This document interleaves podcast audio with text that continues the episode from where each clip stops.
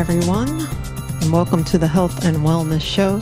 Today is Friday, September the 28th, 2018. I'm your host, Tiffany, and joining me in our virtual studio from all over the planet, we have Doug, Erica, and Elliot. Good morning. Hello. Good mo- hello. Good morning. I just realised it's not morning here where I am. Well, it's morning here, and I'm the host, so we're saying good morning. so, uh, Gabby and Jonathan are off today, but they should be back sometime soon. So, our topic for today is exercise.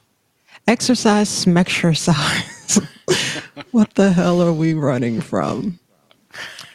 So, just as an introduction, uh, approximately 10% of Americans claim to be regular runners.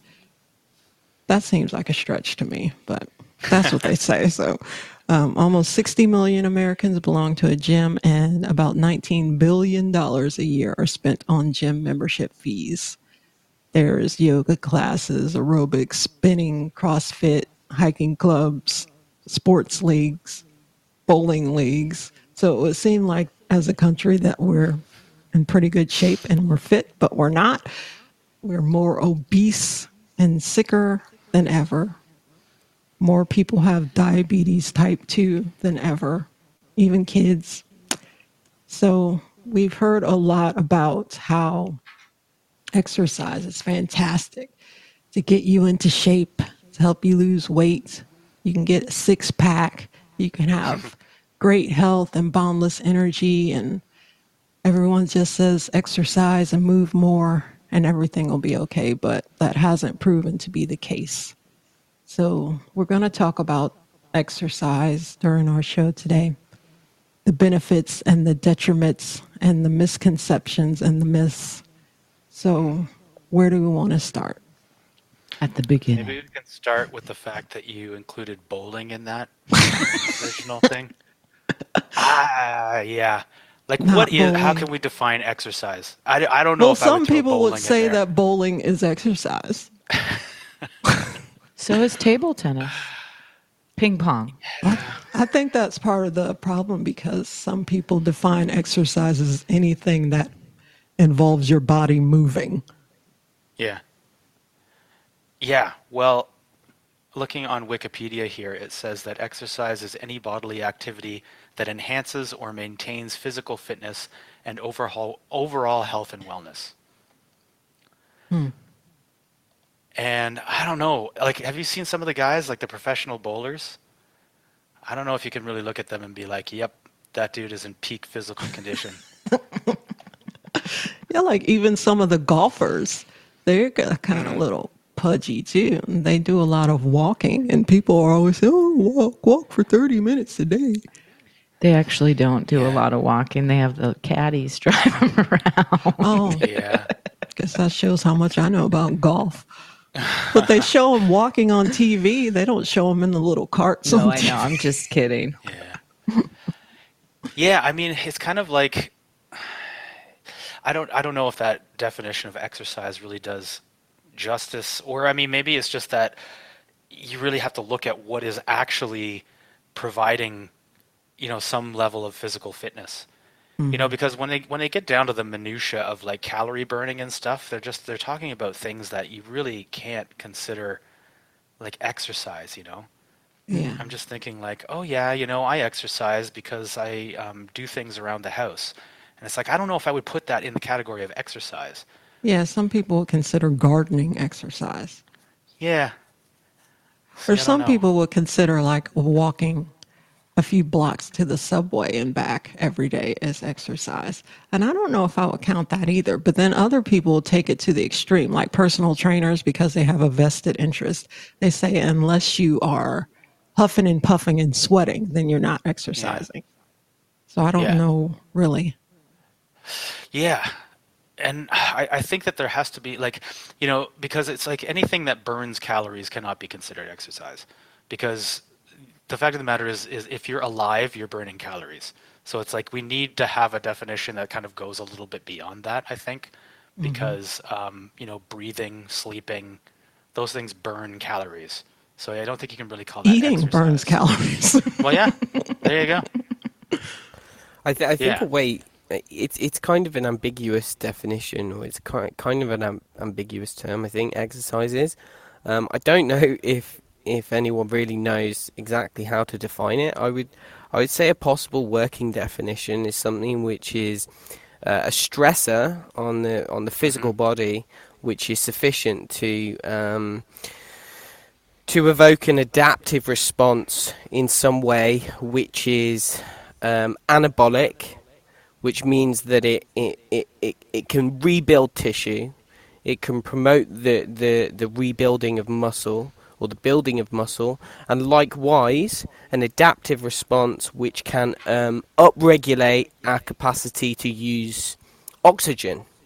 Yeah, uh, upregulate our um, yeah, our, our capacity to function optimally. And I wouldn't, I wouldn't say that walking does that. Yeah, No. and so, um, again, I don't, I, don't know where to draw the line there because I think lots of things do do that, but at the same time, um, yeah, it, yeah, it's kind of, it's a bit grey. Yeah, I think that you know if you put if you you, you say that like not all movement is necessarily exercise. You know, walking I would probably put into the movement category rather rather than but actual power walking, Well, and also it depends on the person, story. right? Yeah. Because somebody who's really out of shape, you know, ec- walking is exercise. hmm Whereas, like, I think a person who is in reasonably good condition, if they just go for a walk, that's not really, it's not a stressor, really. it's more of an enjoyable activity Yeah. or a means from getting from point A to point B. yeah. Yeah. And it and it does have some benefits um, in terms of like increasing insulin sensitivity or decreasing blood glucose. Like there are some research studies which show that getting up every sort of thirty minutes and walking around for two minutes, um, because of the the increased demand of energy from the muscles in the legs. Um, typically, what it does is it does reduce blood glucose and it does, you know, increase um, the rate of energy expenditure. But ultimately, it, it's it's not a stressor. It doesn't really have the same effect as something like um, lifting weights Push-ups. would have. Yeah. or something like that. Yeah. Well, I think it's interesting that, you know, this ec- word exercise is now becoming so popular. And, you know, I mean, maybe 50 years ago, did was there this mad dash to go to a gym? No, back in the 60s, actually, they used to tell people shouldn't exercise very strenuous. It's bad for you. Especially if you're old. Now they're telling everybody Yeah. to start working out. So I think part of it is this is my speculation with as Tiffany said the rise of obesity and um, diabetes and juvenile diabetes especially in children getting bigger I think ch- children are the growing fastest number of people being diagnosed with those types of diseases now all of a sudden doctors are recommending exercise instead of addressing the whole food pyramid issue that we've talked about so many times Yeah. on this show. And I think that a lot of that is coming from because there's this, you know, you look at it this way there's this um, obesity epidemic happening. And even before it was actually called an obesity epidemic, it was pretty obvious to a lot of people that a lot of people are getting bigger and there's a lot of chronic disease kind of happening. And it seems like, you know, all these big corporate big food kind of things like Coca-Cola and Pepsi and all these like people who are basically peddling like garbage poison as it were they've kind of glommed onto the whole exercise thing. And they kind of like because you know their best interest is to have people to continue consuming their products. So rather than say yeah you know uh, sugar's kind of bad and people probably shouldn't be having it they're like no it's just that people aren't exercising enough. Yeah. you know and i think that this is actually um, somewhat of a myth you know everybody says oh yeah back in the day we were a lot more active And I mean, that might be true to a certain extent, but I don't know. It's not like people, like your average person, was doing vigorous exercise on a daily basis necessarily. Mm-hmm. You know, you think about there's certain jobs maybe where, you know, farming or something like that, where there were periods of greater physical activity, but I don't think it was like, you know, 365 days a year, everybody was getting up and like working until they collapsed. Um, so I think I, I think a lot of the the um, idea is actually just promulgated by people who don't want to confront the food issue. Yeah. Mm-hmm. And plus, there's a lot to gain for people who actually work in the fitness industry. Uh, they have clients, they have bills to pay. Hello. They want to make money, so they're going to you know, if they don't see any results, they have somebody coming in and they're training them to help them lose weight by exercising and they don't see any results. and they're just going to keep, oh, well, um, let's just try this different exercise. And you're not exercising hard enough, or you need to exercise more days a week. Yeah. Or twice a day. yeah. Yeah. So, so if you look at like the average energy expenditure, like like Doug was saying, it, I mean, it is true that generally we live more sedentary lives and we were more active. But if you look at the amount of calories, um, it doesn't necessarily account for what we're seeing in the obesity epidemic today. It's like, yeah, we were we were um, expending more calories, but generally, what the research shows is that, um, as per my understanding, is that the body has quite tight limits on how much it expends and how much it consumes. And so, if you spend more calories, um, it's very likely that you have mechanisms with your satiety and your hunger, which basically kick in and say, okay, we've spent more, so we need to eat more today. So, mm-hmm. it's, you know, maintaining that balance is quite tight.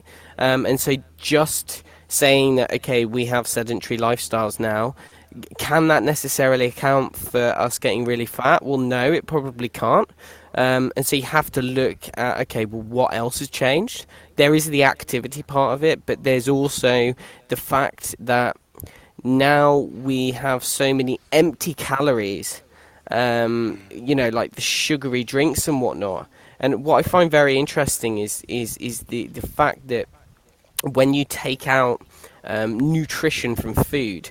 Say, for instance, you take out the nutrients from the sugar cane um, and you you put them into like a glass of Coke or something, and then someone drinks that, and and really the body is adapted to whenever it consumes energy, it also consumes a vast number of nutrients at the same time, mm-hmm. and so for the body to be able to effectively process that energy, whether it be fat, protein, or carbohydrate, you need micronutrients, so you need vitamins and you need minerals, and so, the, as I as I just said, whenever you would be consuming protein, fat, or carbohydrate, you would also have an abundance of vitamins and minerals in the same package, like the same food compartment.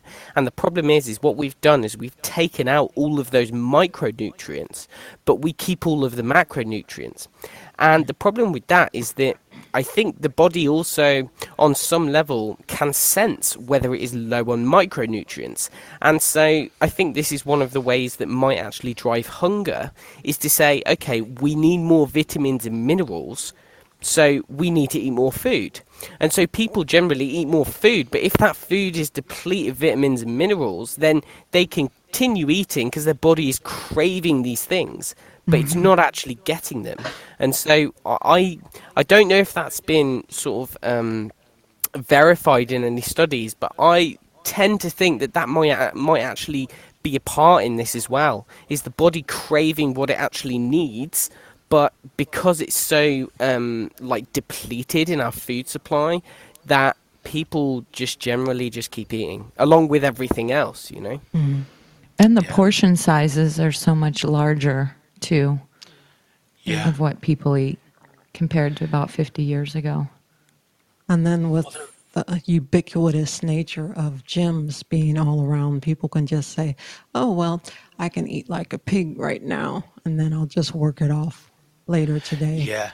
Yeah, and I think that's really that's really like the the detrimental kind of myth that surrounds this thing that exercise is all about um, calorie burning and that it's a really very linear relationship. So like if I eat too many calories now, I can go to the gym and I can work it off later.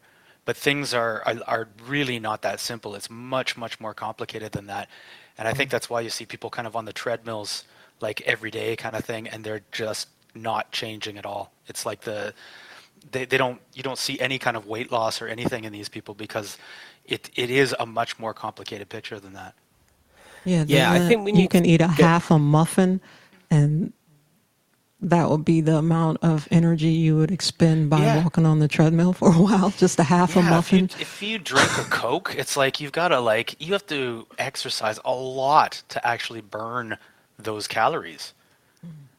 Yeah, this is something that we need to really go through because this is like such a common misconception, and even though the, the science clearly does not um, back it up, it, it's still so ubiquitous. You know, it's so common for people to have this mindset that they can basically eat a really poor diet and then go and exercise it off.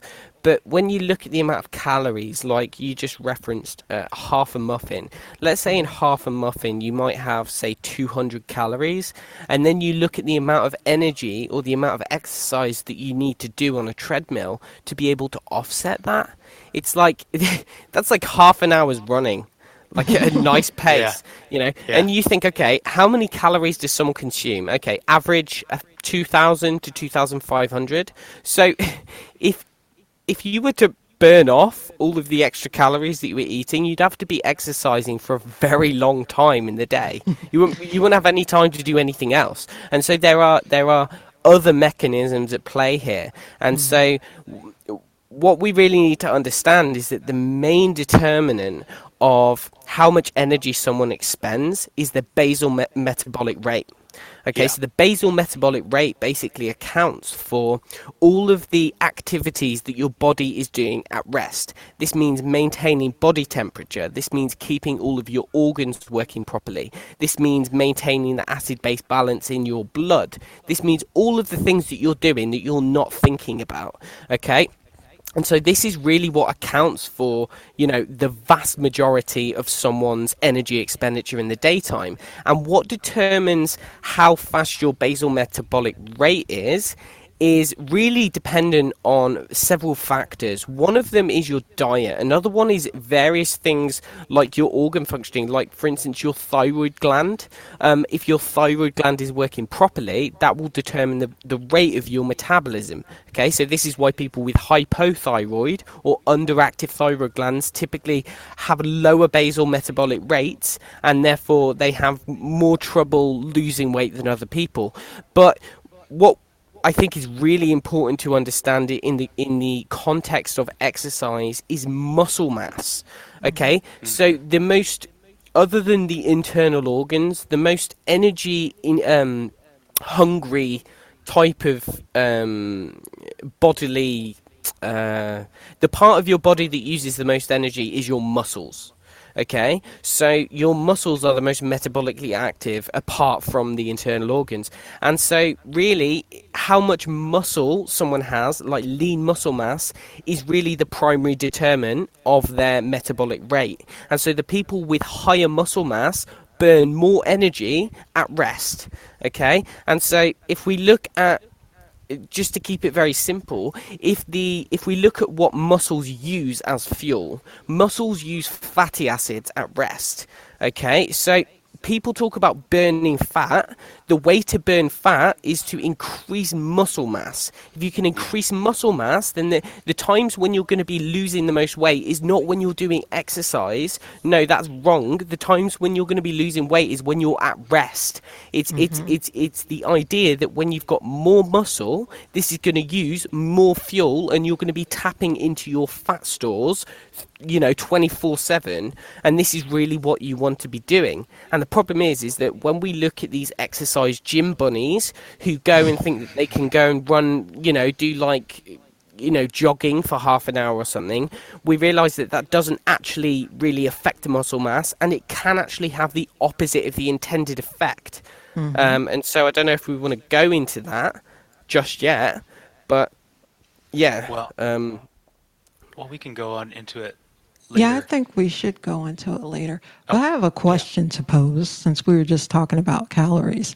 How does the human body burn calories anyway? Because there's been lots of studies like this type of food has that many calories and this other food has this many calories. And they take the food and they put it in some contraption and they set it on fire and something else. And this is how they determine how much calories a food has. But that is not how the human body works. We don't swallow a piece of hamburger and it ignites and flames in our stomach. so, We're steam powered. Yeah, how's how's that work? Or I guess I just wanted to point that out. I'm not even sure that the calories listed on a product is actually accurate. And if it is accurate, it doesn't say anything about how our body uses those particular calories. Yep. Yes, certainly. Yeah. You, are not a combustion engine, and so the experiments were done basically with like a microwave type thing. It wasn't a microwave, but it was like a you know like a little uh, metal box, and then it was the amount of uh, energy that was given off when those those food things were combusted.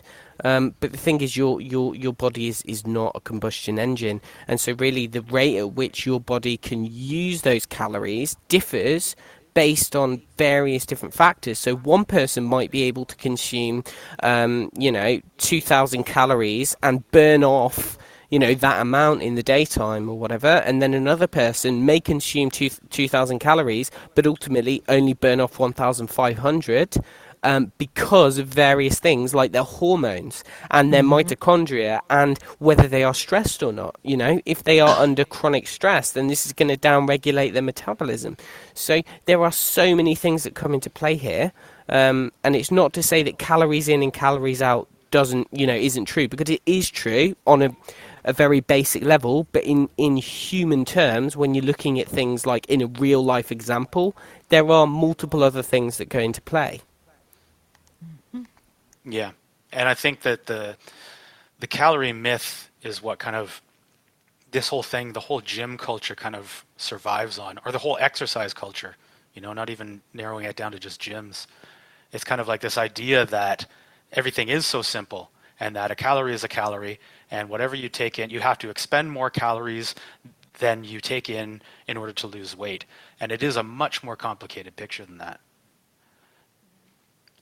Well, I want to play devil's advocate here just for a little while because uh, Elliot, you mentioned things about um, your level of mitochondria and your hormones and stress.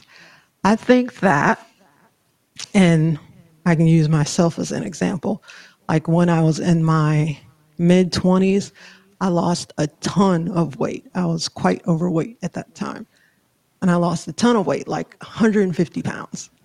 It took a long time though. It took like almost two years. but mm. this was just through modifying my diet. It was still a standard American diet, but it wasn't like a bunch of junk food and fast food. I still ate like wheat and carbs and all that stuff and sugar sometimes. I ate like low fat stuff too. but I also exercised five or six, probably six times a week. And I did like walking at first and then jogging, and then I would lift weights. And it worked, and it works for a lot of people. But I think that the only reason that it worked is because I was young and I probably still had a lot of reserves. My hormones weren't quite as jacked up as maybe an older person's hormones would be, and maybe I had more mitochondria. Because I've tried the same things at my age now, which is my mid 40s, and I can actually exercise and gain weight now. But I mm-hmm. certainly won't lose any weight. But a lot of young people I know, like people who are young in my family, they decide, oh, I want to lose weight. And they'll still eat crap, but they'll just exercise and then it falls out falls off, all the weight falls off, and then when they're older, they try the same thing and it doesn't work. So I think that age plays a part in it, and I think hormonal status plays a part in it too. But another thing you said, Elliot, um, during that time when I was younger and I was exercising, there was pretty much absolutely no change in body composition. So, can you talk a little bit about like some detrimental things of overexercising? Uh, yeah, like well, uh, muscle deterioration?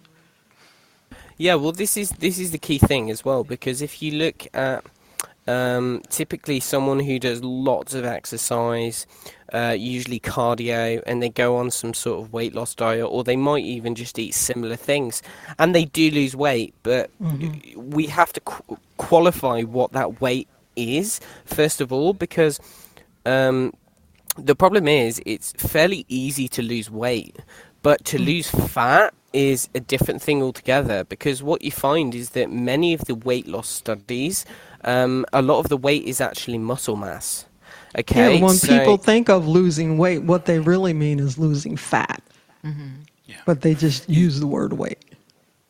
Yeah, and so someone can um, can kind of look like they've lost a lot of fat, but actually their body composition may actually still be quite poor in terms of um, uh, yeah their fat to muscle ratio. So uh, you know. Ideally, if you were to lose weight in a healthy way, you would want most of it to be fat. Um, unfortunately, many of the chronic exercise regimes and things they actually promote muscle mass wastage. Um, and so let's go into like what might happen.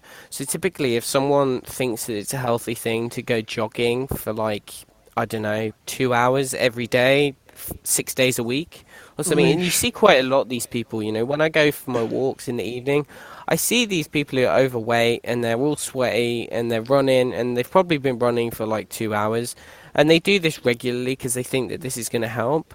But the problem is, is that when you put your body under a stressor like that, because that is a stressor, um, especially if someone's overweight, when you put your body under a stressor, you initiate the release of stress hormones.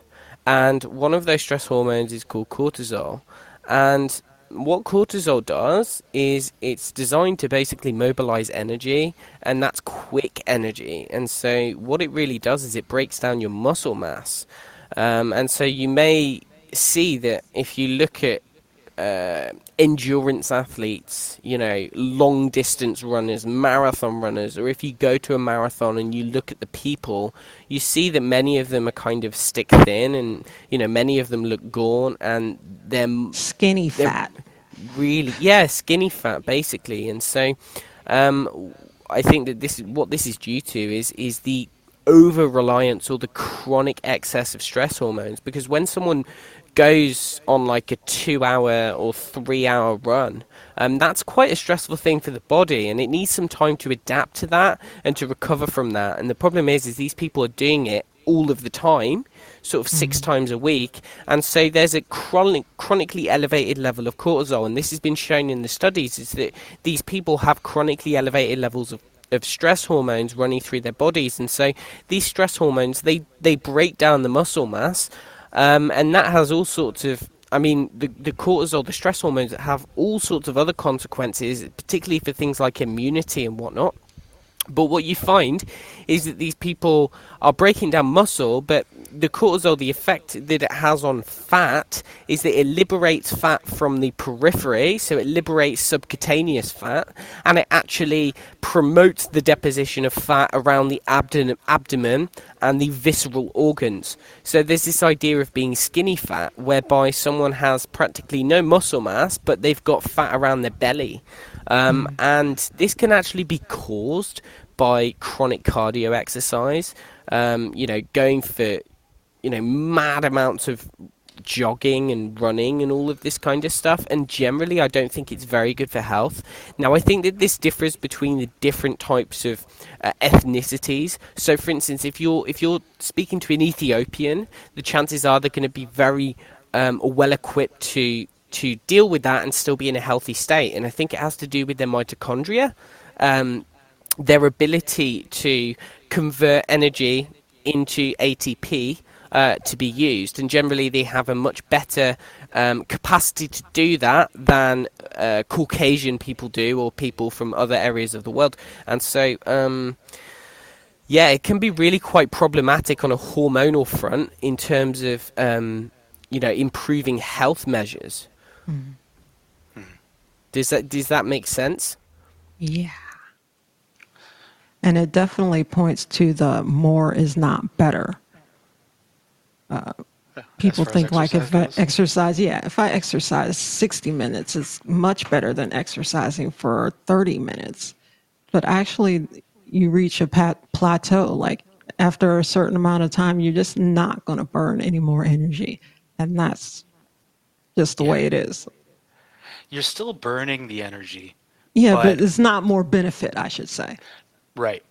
Because I think, and maybe this might explain partly what was going on with you, Tiff, and why you could mm-hmm. no longer kind of exercise to, to lose weight, um, is that the body kind of adjusts. Mm-hmm. So if you start expending large amounts of energy by uh, exercising, um, the body actually will defend um, how much and Elliot was talking about this before too about how much how like it's like there's a there's a certain level that it's willing to kind of burn and it actually adjusts by um, lowering the um, basal metabolic rate but also by um, burning less energy um, in other ordinary things. So usually it's like you're burning energy even while you're like fidgeting or you know moving around these kind of spontaneous physical activities um, that your body will do.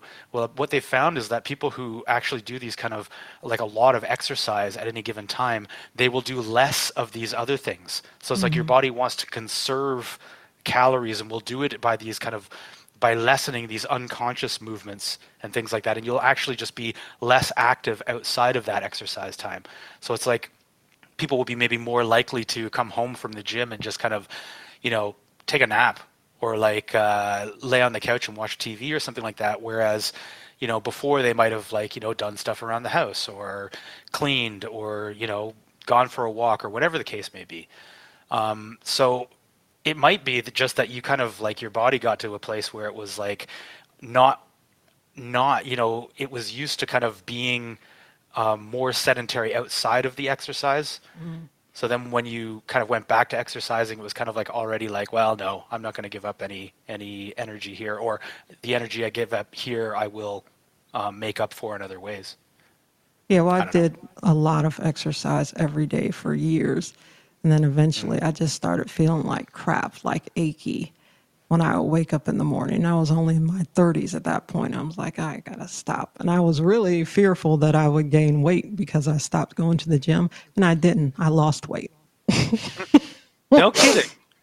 I well, the other thing weight. is too that apparently you know all this idea of like burning calories and like you know oh i burned this many calories today so you know i'm i'm at a net calorie deficit mm-hmm. but the fact of the matter is is that exercise actually makes you hungry or most people sure. anyway that's not it's not necessarily everybody like apparently there mm-hmm. are people out there and exercise actually makes them less hungry but a lot of people will actually be made more hungry by exercising so they don't necessarily notice that they're actually eating more to make up for that calorie deficit but they do mm-hmm. Mm-hmm. so it might have been that while exercising it's kind of you were making up for it and then when you stopped exercising it's like there was nothing to make up for anymore, so your body just kind of adjusted and you lost weight. there's another thing that I I don't I don't know if there's any research on it. I haven't been able to find any, or I haven't come across any. But another thing which would make sense, and I know that some uh, proponents of this kind of idea um, do exist, and this is the idea that if we look at fat tissue, um, typically, it's it's the depot or it's the storage site for toxic um, fat soluble substances. So, for instance, if the liver, you know, we come into contact with like plastics and whatnot, and these are really toxic, and if the liver can't deal with that for whatever reason, then a safe place to put it is the fat tissue. And this is the same as mercury as well and other heavy metals. They get stored in the adipose. And this is like quite a safe way for the body to store it because it doesn't really come across, it's not too metabolically active and it, there's not much circulation to that area, and so it's not likely to get into systemic circulation and then to the organs and cause serious damage. So the idea is is that perhaps the body um, if it determines that it can't deal or it can't detoxify various things, um, and someone goes on like a, a real intensive exercise uh, regime with like a crash diet kind of thing, really low calorie, um, then they lose lots of weight, but it gets to a point where they plateau and they can't lose any more. And I I think it would make sense that if the body determines that the liver can't deal with the toxicity, it is going to select for more fat tissue. It's going to want to keep the fat to keep the toxins stored away to protect it to protect the rest of the body.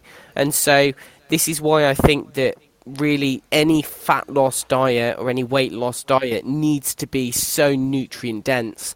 And I think that anyone um, you know, if someone comes to me and they want to lose weight, I would also try to support their liver with various uh, liver supporting nutrients because I think that when someone does lose weight, they are going to be releasing so much more toxicity in, into their system that they really need a way to get rid of that.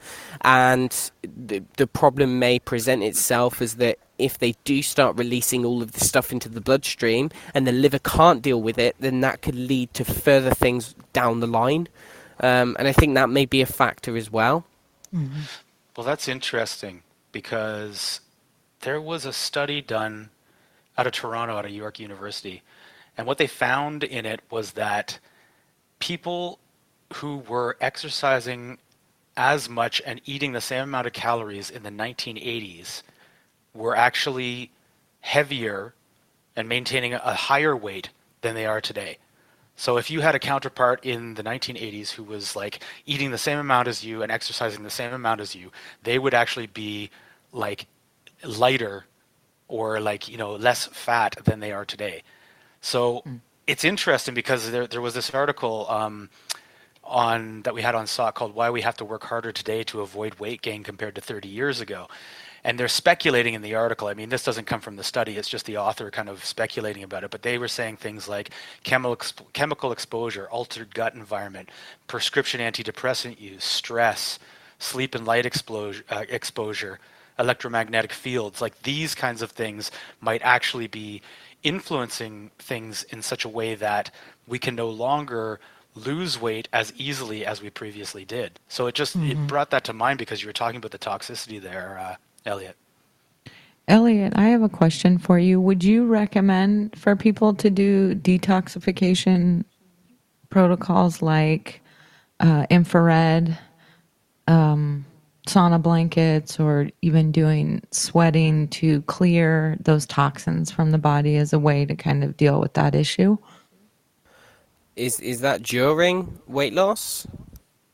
Yeah, like if somebody wanted to go on a weight loss regime, so to speak, do you think that doing sauna blankets or even a sauna to stimulate sweating would help detoxify the system and and then be able to deal with the issues that you just brought up. Yeah, totally. Sense that's exactly what I'd recommend because, like, you have to factor in that there is going to be so much of a burden. Um, there have been cases where people have gone on like crash diets, lost loads of weight, and then suddenly been diagnosed with like chronic fatigue syndrome or fibromyalgia or something. Um, and I think that that is probably because of that sheer amount of toxicity that they are sort of exposing their body to. So hmm. during a weight loss protocol, I think definitely you would want to go hard on like the infrared blankets and, and the Epsom salt baths. I, you know, I always emphasise, you know, two to three Epsom salt baths every um, every week, but also maybe some liposomal glutathione with milk thistle and the various methylated B vitamins to really improve the methylation pathway and all of the other detoxification systems and stuff. Yeah, I think that that would definitely help anyone um, who's trying to lose weight, certainly. So exercise is baloney. well, well, mostly. Is it? Well, in is some it? cases, I think it's all individual. I don't mean to be. Uh, yeah, I think it's, uh, it's baloney, but it depends. I think, it has,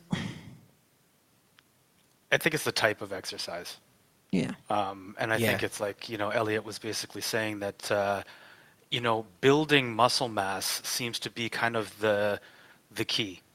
and like working on things that will and rather than focusing on calories which is i think that's the baloney part Yeah. like you know focusing on burning calories whereas i mean you know they have shown different things uh, like you know exercise is very beneficial for different things like uh, uh, insulin resistance and heart health and there's all kinds of, of things that they have shown that ec- exercise is very beneficial for and i think the that you know the the type of exercise is really where that comes into play. Like i think maybe running running marathons getting on the treadmill all the time you know trying to to count your calories and and burn those off it's like that's that's the baloney part of it. Yeah, but the unfortunate part is a lot of these uh, newspaper stories that come out touting the latest fad or some benefit of exercise. They still seem to focus a lot on endurance and cardio exercise versus weightlifting. And if the main benefit is building the muscle so you can have that increase in uh, mitochondria and increased insulin sensitivity, I think the emphasis really should be on weightlifting, not on like being on the treadmill or the elliptical machine for 45 minutes a day. yeah and i think that's mm-hmm. directly related to the fact that people are still steeped in that calorie idea. Mm-hmm. It's kind of like they see they see exercise being beneficial and that because they're looking at it in such a simplistic manner they're like oh yeah it's about burning calories. And it's mm-hmm. really i mean that's the, it is in a sense but it's more about adjusting your basal metabolic rate more than anything else. Mm. Yeah, and and like I think it comes down to choosing your stresses as well.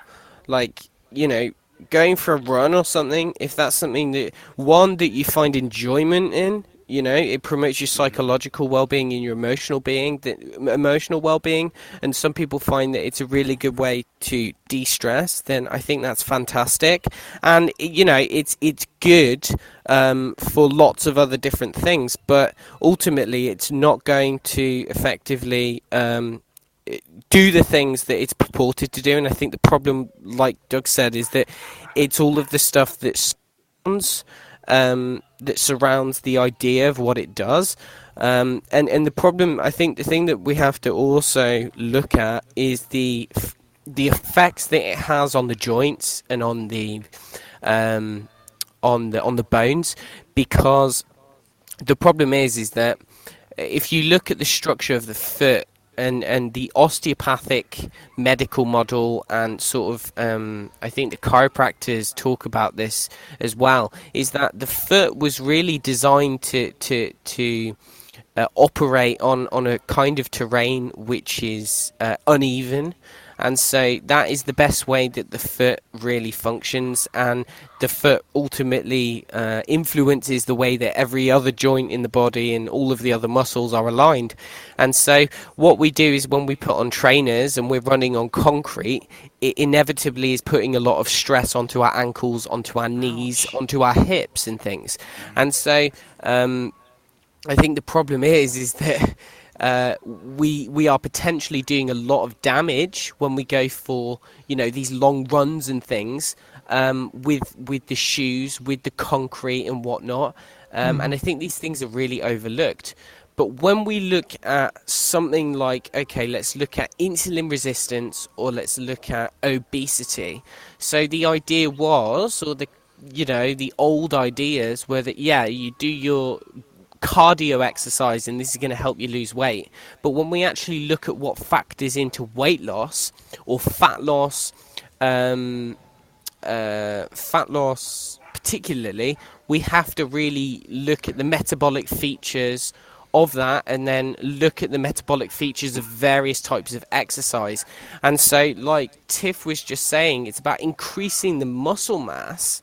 Um, and if you can effectively increase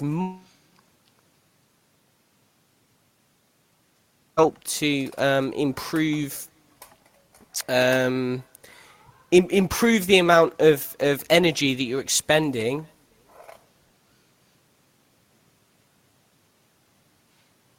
Can you still hear me? Yes. You Yeah, kind of you cut out went out second for, yeah. yeah Yes, sorry about that. Um, so right, so let's look at weightlifting, for instance, or let's look at how to increase your muscle mass. Well, to increase muscle mass, you need to have energy, okay? You need to have amino acids, you need to have uh, glucose, okay? This is how you build muscle. And how do you get those things into the muscle? Well, the muscle needs to have very good insulin sensitivity, okay? Because insulin is what transports glucose into muscles, okay? And so, what is the best way to increase muscle insulin sensitivity? It's to deplete that muscle of energy. Because if we look at what governs insulin sensitivity, like there's these ideas floating around, and I, I think they're really misunderstood, is that insulin eh, for those who don't know, insulin is the hormone which basically transports glucose into a cell, okay, for it to be used. And insulin resistance is correlated with obesity and whatnot. And um, this is a big problem in, in today's society.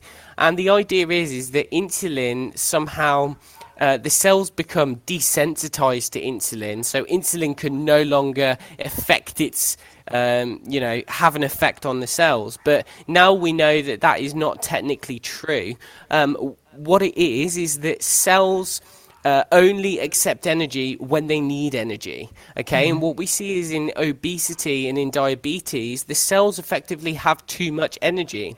And so when a cell has too much energy, it actually uh, through various mechanisms, it, it, declines the action of insulin. Insulin comes along, and the cell's not desensitized to it. No, the cell says, okay, we know that you're here, insulin, and we know that there's glucose, but we can't take any more of it. Okay, we, can't do anything with that glucose. So, you know what? We don't actually need you. That is what insulin resistance is. And so, by putting the muscles under intense stress. So, for instance, you're lifting a really heavy weight. What you do is you deplete all of the glucose in that in that cell, and then you effectively trigger a message which says, "Okay, insulin, you can come along now, and we need the glucose. Okay, we, we need that energy because we've been depleted of it. When you get the energy into the cell, then you can activate all sorts of other um, mechanisms which effectively lower blood glucose, promote fat loss, and increase muscle mass. And the more muscle that you build, the more you deplete that muscle, the more blood glucose or the more glucose that you can sweep up from the blood. And so, if you look at the research, I know that that was a really long winded uh, explanation, but what I'm trying to say is that if you look at the research, um, hands down, the best um, the best exercise technique for weight loss and for type 2 diabetes and various other metabolic conditions is hands down weightlifting. And this is mm. intense weightlifting. This is weightlifting to failure because of the mechanisms that have just been described.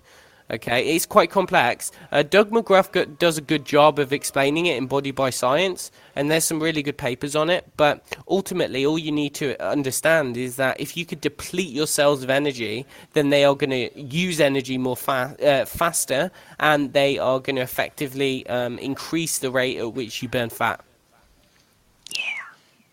Yeah.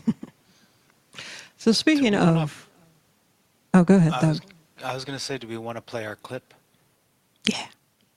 Yeah? Yeah. Okay, here we go. We have this idea that if we want to lose weight, we join a gym on January 1st, we start working out regularly, and eventually we slim down. well, here's some bad news. I read more than 60 studies on this, and it turns out exercise is actually pretty useless when it comes to weight loss. Dr. Kevin Hall at the National Institutes of Health has done some of the most important studies on exercise and weight loss that we need to rebrand exercise. Exercise isn't a weight loss tool per se. It's excellent for health. It's probably the best single thing that you can do other than stopping smoking to improve your health. Um, but don't look at it as a weight loss tool. Exercise will definitely help you live a longer, happier life. It's just not the best way to lose weight. And the reason it has to do with how our bodies use energy. You may not realize it, but physical activity is actually a tiny component of your daily energy burn. There are three main ways our bodies burn calories. These include your resting metabolism, so that's how much energy your body burns just for its basic functioning, just to keep you alive, basically. The other part of energy expenditure is the thermic effect of food, and that's just how much energy is required to break food down in your body. The third part of energy expenditure is physical activity. For most people, physical activity, that's any movement you do, only accounts for about 10 to 30% of energy use. So the vast majority of energy or calories you burn every day comes from your basal or resting metabolism, over which you have very little control. While 100% of your calories in are up to you, only about 30% of your calories out are in your control. One study found that if a 200 pound man ran for an hour, four days a week for a month, he'd lose about five pounds at most, assuming everything else stays the same. And everything else doesn't stay the same. Researchers have found we make all kinds of behavioral and physiological adaptations when we start increasing the amount of exercise we're getting every day. For one thing, exercise tends to make people hungry. And I'm sure you know the feeling. You, you go for a spinning class in the morning, and then by the time you eat breakfast, you're so hungry you maybe double the size of the portion of oatmeal you'd normally eat. There's also evidence to suggest that some people simply slow down after a workout. So if you went running in the morning, you might be less inclined to take the stairs at work. These are called compensatory behaviors. They're basically the various ways we unknowingly undermine our workouts. Researchers have also discovered a phenomenon called metabolic compensation. As people start to slim down, their resting metabolism can slow down, so the amount of energy you burn while at rest is lower. That means that this bar might shrink as you start to lose weight.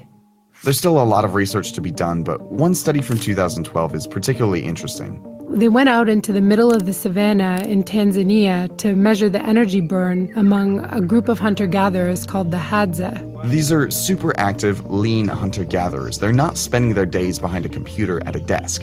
And what they found was shocking. What we found is there was no difference at all. So even though the Hadza have a much more physically active lifestyle, they weren't burning any more calories every day than adults in the US and Europe. Somehow, the energy they used for physical activity was being offset or conserved elsewhere. So, how do they stay slim? They don't overeat. We can undo the calories that we burn off in exercise pretty quickly. It would take about an hour of running to burn off a Big Mac and fries. You'd have to spend about an hour dancing pretty vigorously to burn off three glasses of wine you might drink with dinner. An hour of cycling really intensely on exercise bikes to burn off about two donuts. And that's why exercise is best seen as a healthy supplement for a strategy that's focused on food. But despite extremely high obesity rates in the US, government agencies continue to present exercise as a solution, as do companies with a real interest in making sure we keep eating and drinking their products. Since the 1920s, companies like Coca Cola have been aligning themselves with the exercise message. The idea here is that you can drink all these extra bottles of soda as long as you work out. But as we're seeing, it doesn't work like that. Actually, burning off those extra calories from a can of soda is really, really hard. We have an obesity problem in this country, and we shouldn't treat low physical activity and eating too many calories as equally responsible for it. Public health policymakers should really prioritize improving our food environment to help people make healthier choices about what they eat. It's not impossible to lose weight through exercise, it's just a lot harder. And we need to recognize how that works if you do go to the gym, you burn all these calories. It takes you a long time to do so, and you put in a great amount of effort. You can erase all of that in five minutes of eating a slice of pizza. Um, it's it, the relative magnitude is is actually quite surprising, and most people don't fully appreciate that.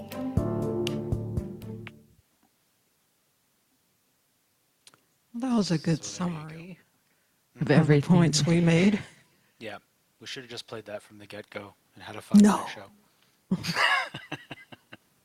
so, exercise is for building muscles and for other health benefits.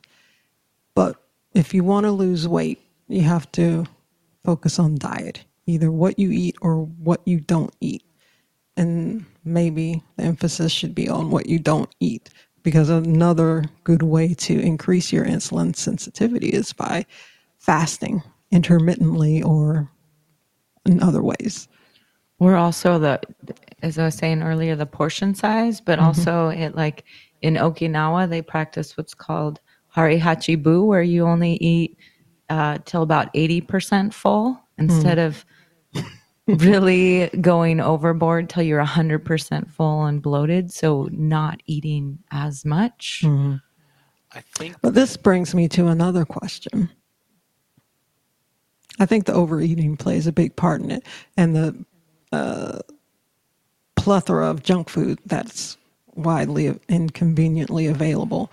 Because in the olden days, and I'm just talking about like before the 1960s, maybe, people did not exercise. They didn't lift weights and put on muscle mass so they could be more insulin sensitive.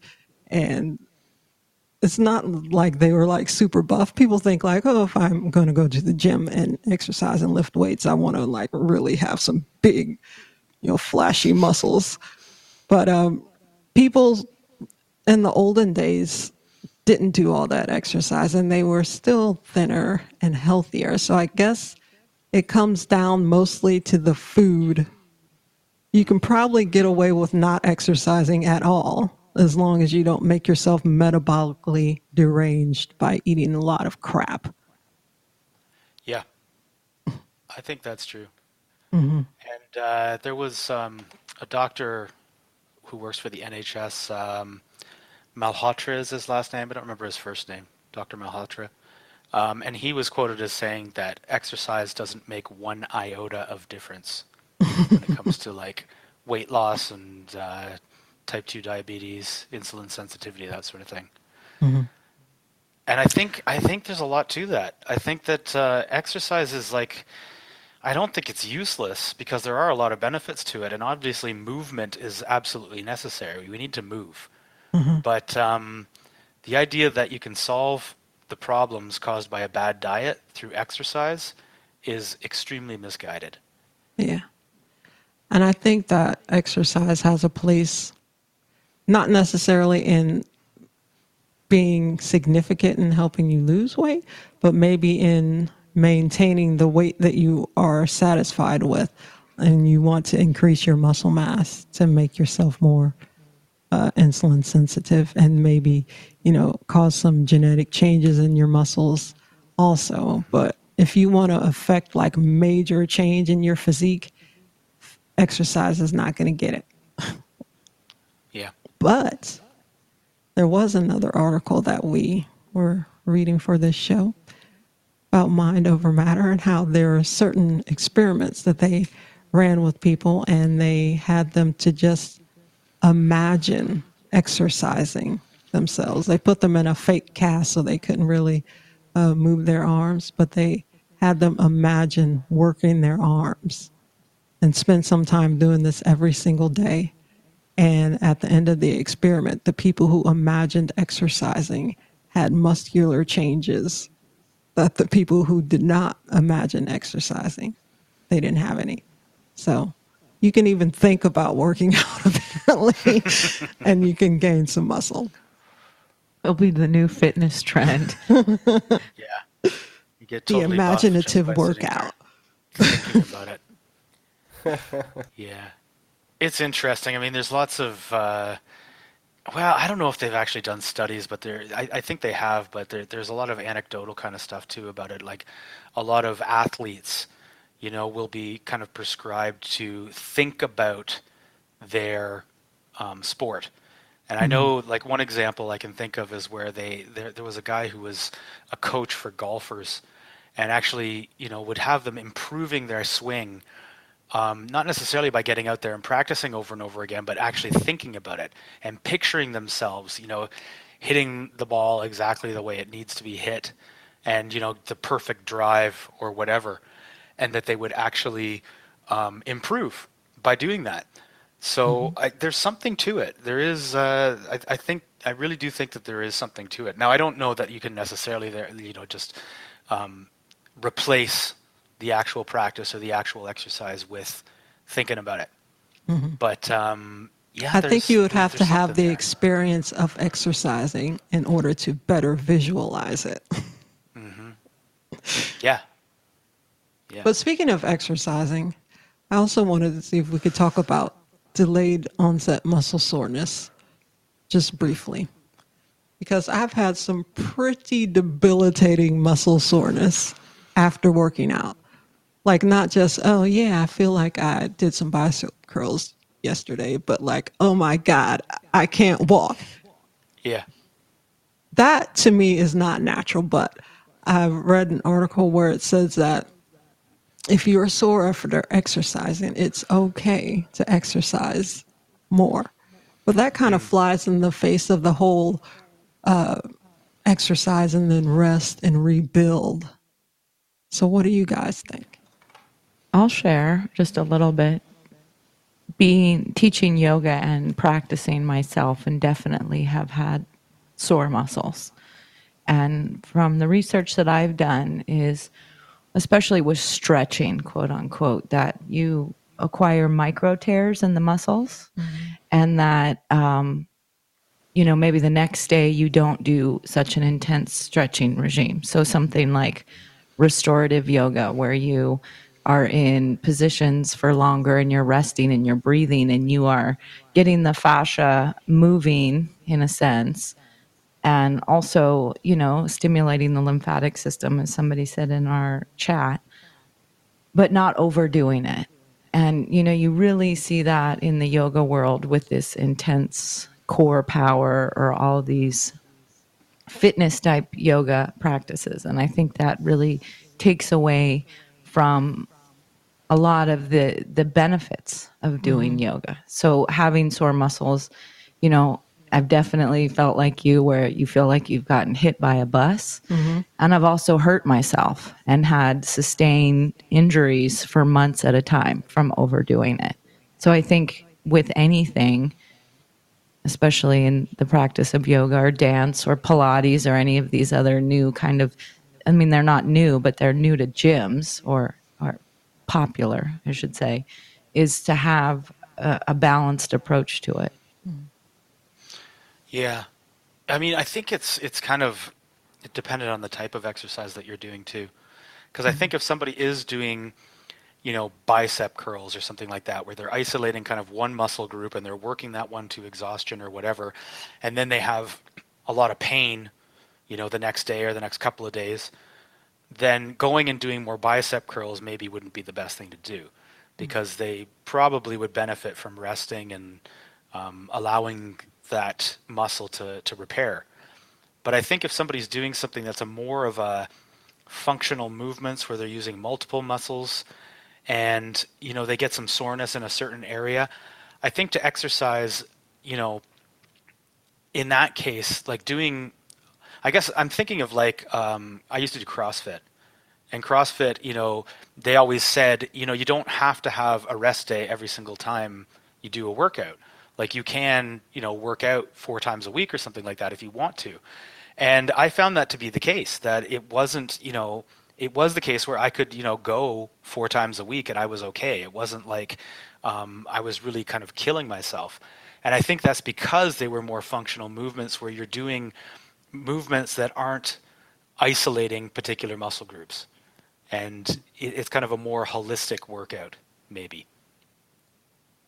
I think some of that depends too on diet because I've noticed the higher in carbs my diet is, and if I try to like lift really heavy weights, I will get much more sore than if I'm on low to no carbs.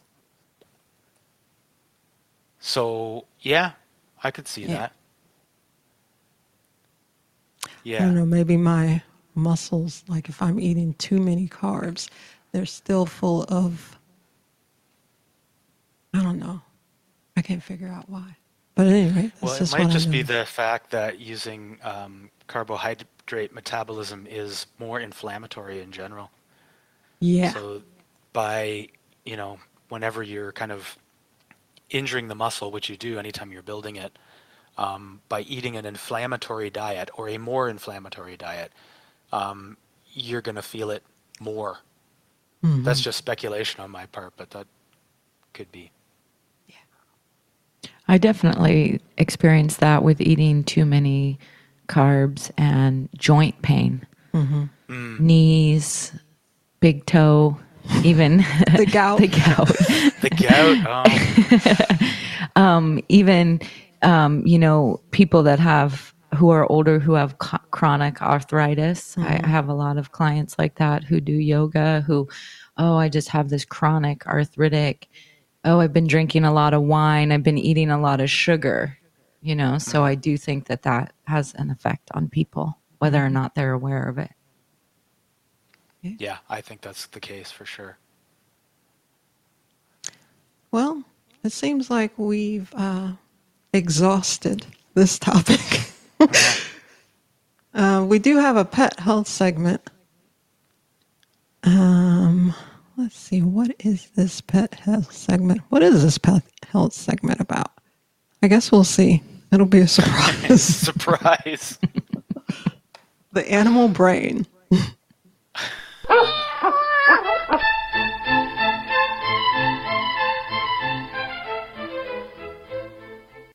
Hello, and welcome to the Pet Health segment of the Health and Wellness Show. Many of you probably heard that once human brains were larger, and that they have been shrinking throughout the human history.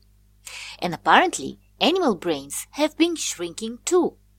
Before you make any assumptions regarding the possible reasons, listen to the following recording about the recent research into the matter, as its findings may surprise you.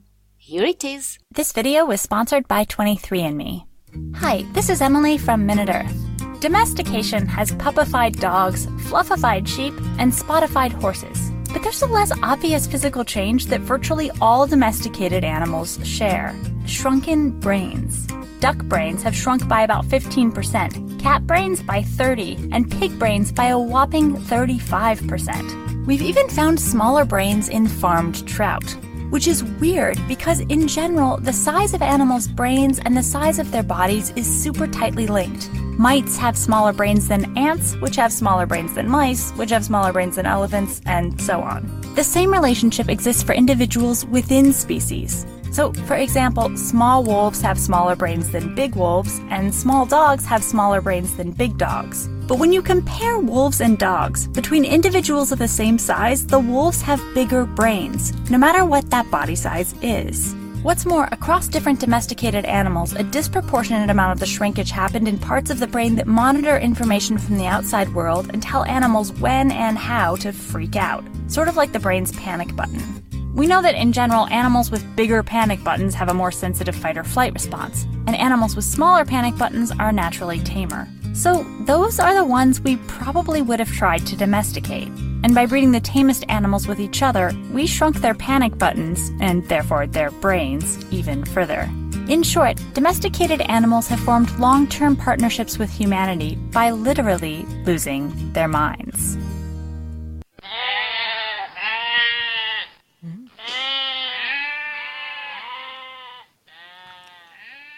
Those are some shrunken brain goats. Took the words right out of my mouth. okay, well, I guess that's our show for today. And I hope we didn't discourage anyone from exercising. And by exercising, we mean lift weights. So continue to exercise. If you want to jog every once in a while or take a walk or do something, it's best Run to do it yeah, it's best to do it in nature. Just consider it a nice, pleasurable activity, but it's not necessarily exercise. So it's good for your brain, though. Yeah, yeah. You can uh, improve your mood. You can get some stronger bones when you lift weights. You'll be more flexible, perhaps. You'll improve your insulin sensitivity. Um, you'll change the functioning of your genes. So, exercising is good for you. So, I guess we will see you guys uh, next week for another show that is yet to be named. You can check out the Truth Perspective on Saturday and NewsReal on Sunday. So, thanks for listening. Thanks to all the chatters. And we'll see you next time. Bye. Bye, everybody.